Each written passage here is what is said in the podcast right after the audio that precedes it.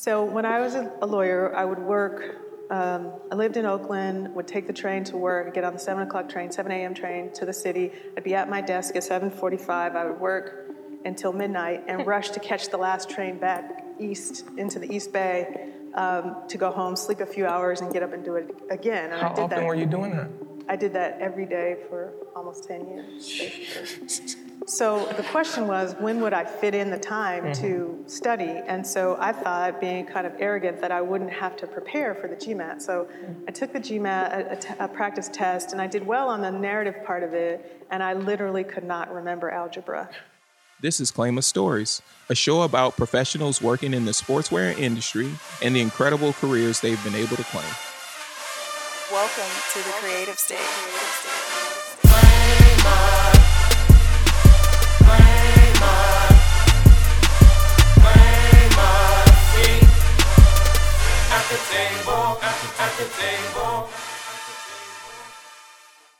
I'm Bima, and today's show is a live recording from the 2019 African American Footwear Forum in Portland, Oregon.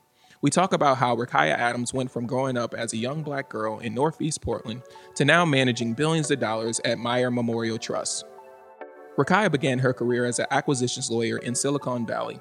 In fact, one of her clients was Yahoo, just a promising internet company in the early 2000s.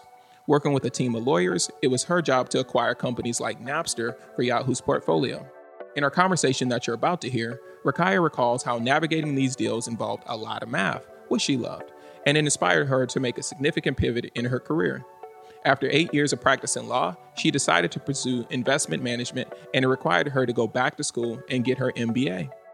Even tougher was overcoming the belief that she wasn't good enough at math, a narrative created by educators that showed bias against young black girls. When we spoke at the forum, she shared how she overcame these hurdles.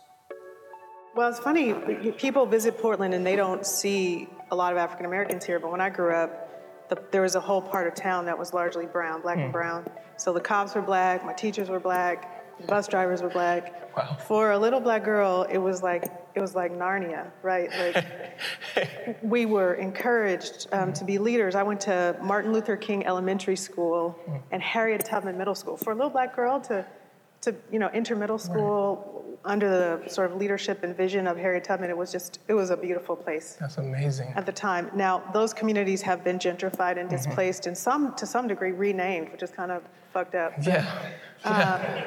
Just we're just gonna keep it 100. We're keeping it 100. Okay. Uh, but I will say that growing up with so many people who were intentionally loving and centering Black culture Mm-hmm. was amazing. You couldn't have told me that, you know, I had, I didn't have the same opportunities or that I wasn't as smart. We were encouraged to be powerful, to be assertive, um, confident. I felt safe.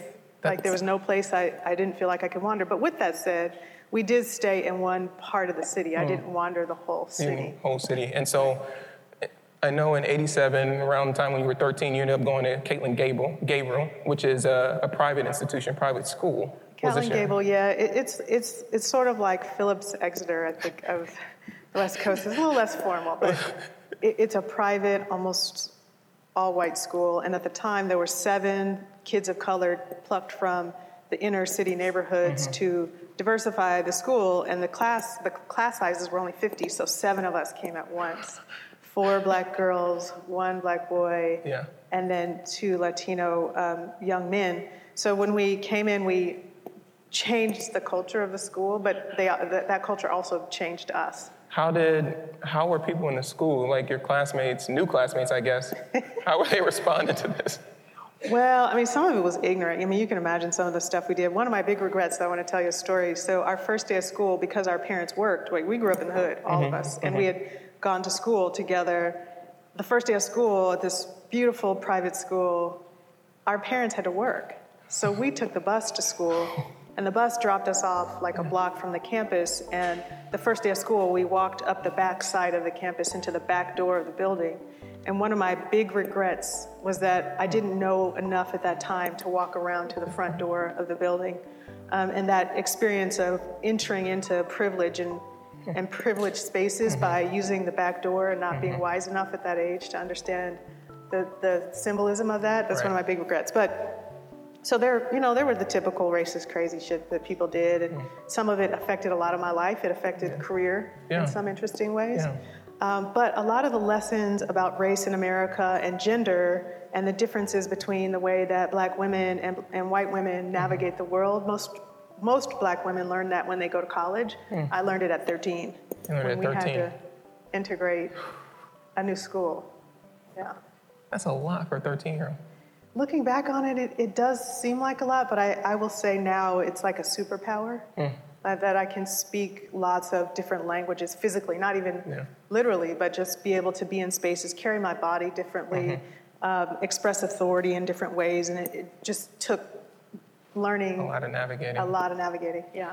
So after high school, you go into undergrad, you finish undergrad, and you decide you want to go to law school. You get into Stanford Law School, Yeah. and you become a lawyer, and Yeah. you're working in San Francisco. Yeah. I was Skadden Arps. I was a deal lawyer. I tell people the movie, um, The Firm. I don't know if, you, if you've seen that movie. seen. I was that lawyer and I worked at that law firm. I know you guys are probably too young for that movie, but basically, you know, we were sharks. Yeah. Yeah. And my great grandmother, I was the first person in my family to go to college and to law school, and she thought I was a civil rights lawyer, and I was like, oh. I'm doing a little different type of business. so what was, I guess, the day to day like in, in that role and then So, so it's for the younger people in the audience. It probably is hard for you to imagine a time before the web had taken over. But um, my early days as a young lawyer, from 1999 to say 2005, the internet was just on fire, right? And Yeah. at that time, I was Yahoo's deal lawyer, and. I went out and did hostile takeovers for Yahoo. so the early applications of music on the web, so Napster Mm-hmm. and Launch Media and Hot Jobs, those were all hostile takeovers. And I was the lawyer on the legal team that was back there basically saying, we want to buy you. And when they said no, we were like, we're going to buy you. And they said no. I'm like, I wasn't fucking playing. We're going to buy you. Like, I'm coming here. Yeah, right. right. Get Don't this make deal me pull my hair back in a ponytail. But um, so day to day, it wasn't that dramatic. I mean, a lot of the negotiation happened in contract and Mm-hmm. uh, based on statutory rules with um, the SEC. But but Mm-hmm. it was in essence a lot of aggressive technology plays. And it's funny, some of the deals that I pursued as a young lawyer, if they had actually happened, would have transformed society. So years Mm-hmm. Tell ago, Yahoo wanted to buy PayPal. And for a year, we Oh, wow. stalked PayPal and tried to make that happen. And we ended up falling out of the, of the hunt for PayPal. And if Yahoo had acquired PayPal and Mm-hmm. had a transaction business and hadn't made the veer into media away from search, Be different. you know, Google might Be not have risen. right. Yeah, so it, it's an interesting thing to look back on. But it was a lot of negotiating. Uh, those deals have a lot of math Mm-hmm. um, involved in them, and that was what lit the flame for me to make make a change. Okay, so you did you made a change, right? And so a lot of times when people think about their careers, Uh-huh. it's rare that people pivot into a completely different Yeah. space. And you went into a space where you had to go and get an MBA. Yeah. So you went back to Stanford.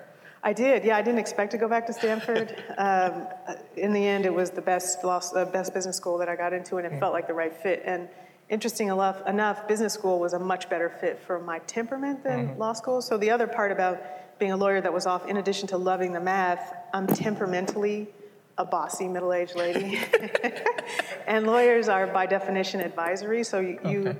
you tell your clients what you recommend, and, and then somebody else makes the decision. And I was uncomfortable in that role. I felt constrained. Yeah. And so um, I also felt, looking back on my 13 year old self, this, you know, precocious, assertive young black girl going into a largely white environment.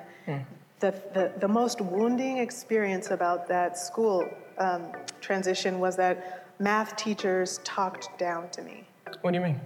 So we tested into the school, and we took all these tests to make sure that we had the aptitude to handle this, the load, the academic load. Which is funny. These teachers thought we couldn't handle the load, but the academic part of the transition was actually the easiest. The social part was the toughest. Gotcha. But um, I tested to into like let's say j- junior level math, and the math teachers basically thought it was a mistake. And they were like, well, maybe you should go back to algebra. I'm sure your public school training isn't good enough. So Wow. I actually internalized a lot of that, um, that sort of head dunking yeah, yeah. that happens to, I think, girls and black people. And I took calculus through high school, but has so deeply internalized the rejection that when I went to college, I didn't pursue a STEM based college um, degree. I took a little bit of math, but not mm-hmm. as much as I, I should have.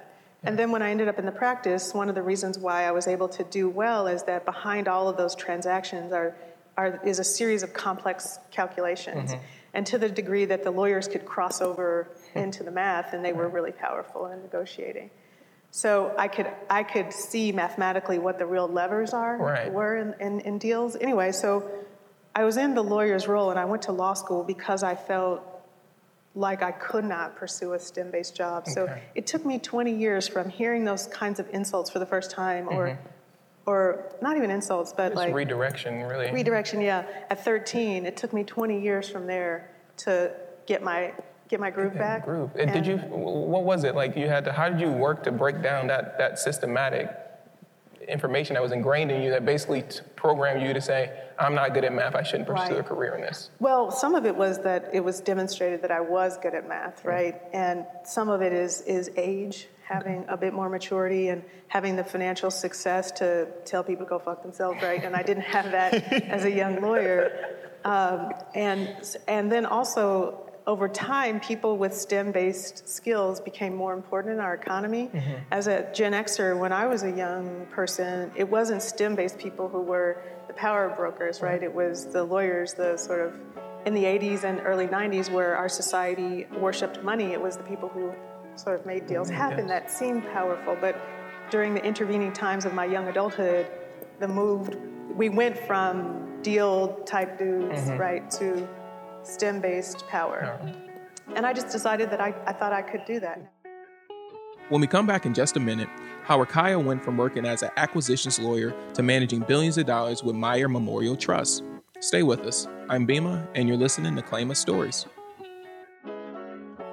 Hey everyone, support for Claimant Stories comes from Portland State University's Center for Retail Leadership. If you want to prepare for a successful career, they can help by creating hands on learning experiences focused on innovation, collaboration, and thought leadership. Visit pdx.edu backslash retail dash leadership.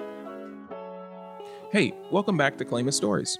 I'm speaking with Rukaiyah Adams about the motivations that nudged her to leave her career as a lawyer to pursue investment management. I want to be clear. A lot of people tell these stories and they make it seem so Yeah, well, you gotta. and so easy. So when I was a a lawyer, I would work.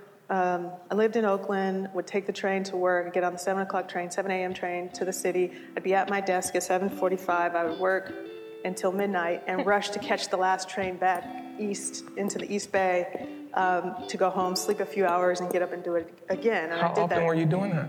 I did that every day for almost 10 years, basically. So the question was, when would I fit in the time to mm-hmm. study? And so I thought, being kind of arrogant, that I wouldn't have to prepare for the GMAT. So mm. I took the GMAT, a, a t- a practice test, and I did well on the narrative part of it, and I literally could not remember algebra. Um, so I, I didn't do well on the practice test, and the mm-hmm. guy that I was dating at the time, who is now my husband, Um, you made it.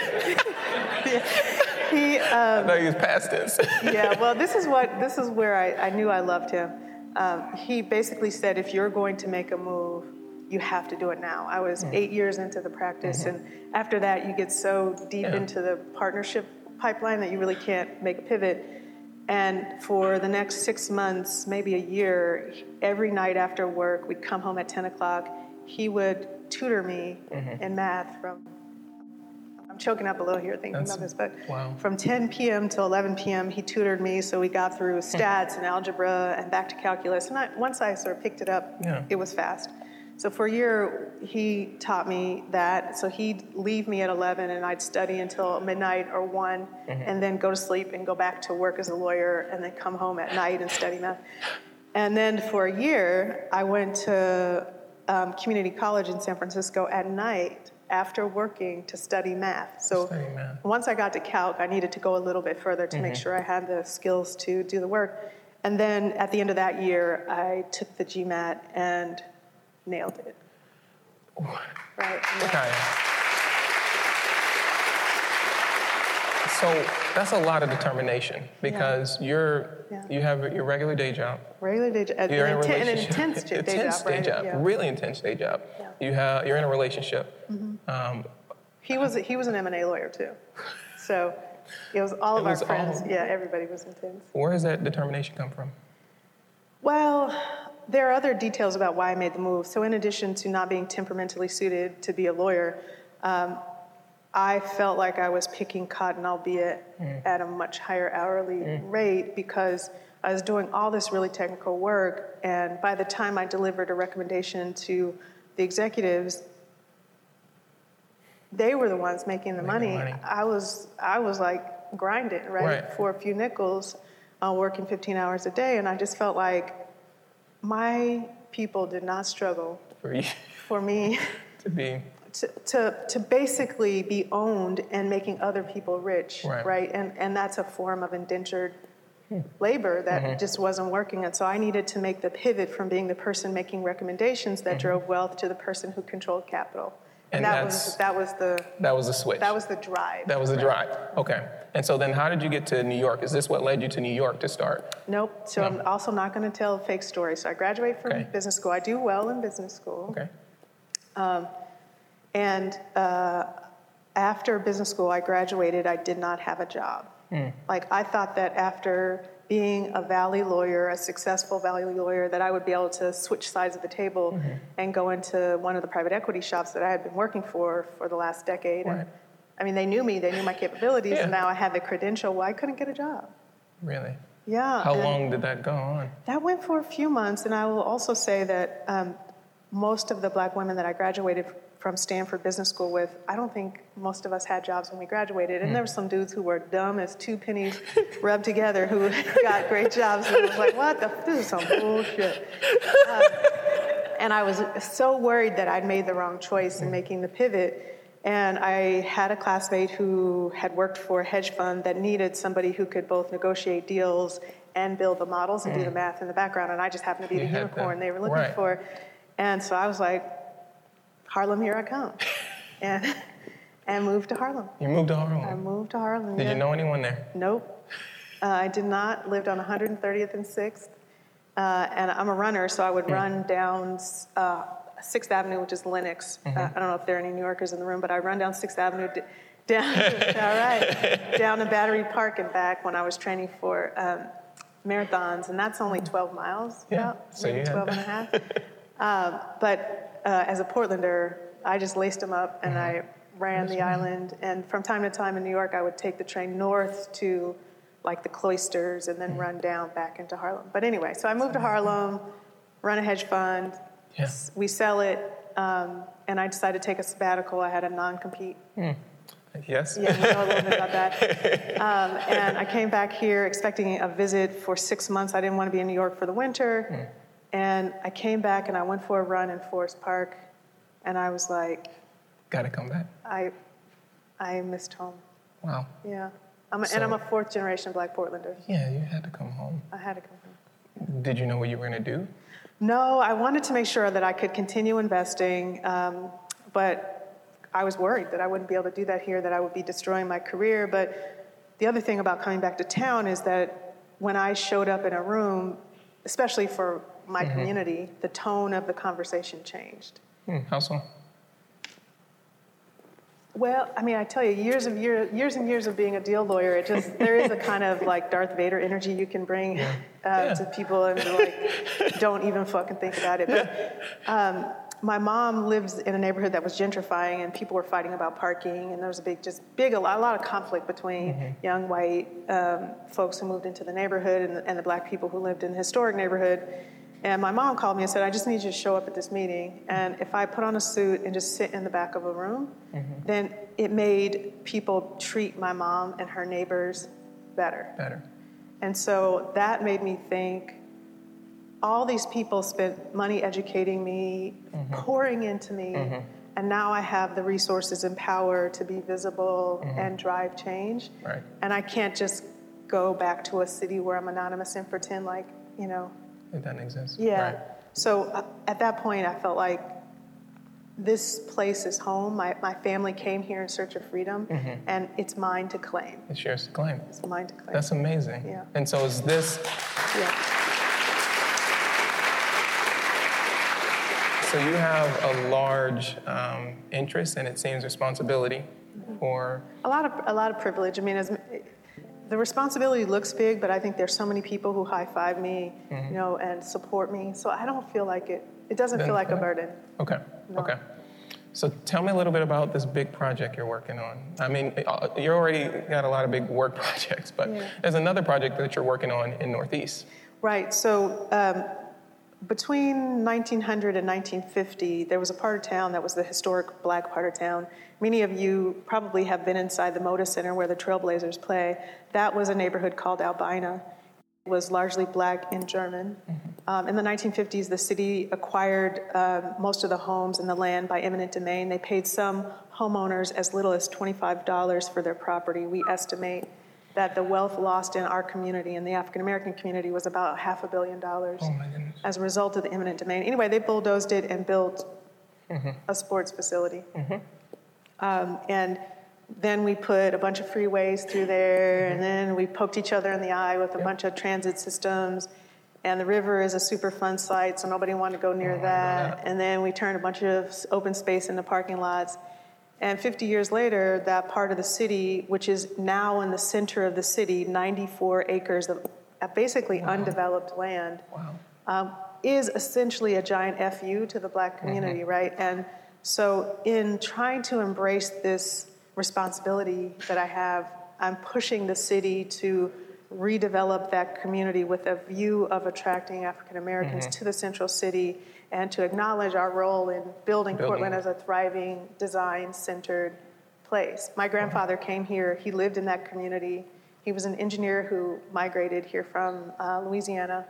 And our thriving economy is a result of that labor force coming here, and they lived in that community. So I don't like that they've tried to wipe us out, right? Right. And so one of the changes, I think, in black leadership is that we don't need to walk away from our communities in mm. order to achieve financial or personal success. That's a very important statement. Right, and I'm not going to do that. I know where I came from. I know who my people are. Mm-hmm. I know how important we've been to this economy, and I think the, the the generations of women and Black people who have fought for us to have a more equal education, access to wealth, they don't want me to just live in some big house, right, and Right. like have a bunch of fancy shit, Right. and then have my brother or my neighbor really hustling to, um, combat the forces of displacement. Right.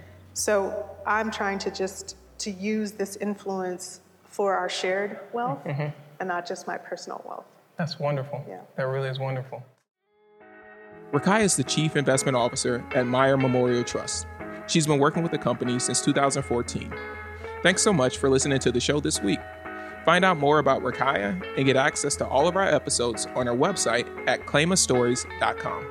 And while you're there, please give us a review. If you'd like to connect, follow us on Instagram at Claim a Stories. Our show this week is produced by BJ Fragoso and Adrian Anaya with music composed by VDOT of The Creative State. Thanks also to Oilong Maui and Kate Williams.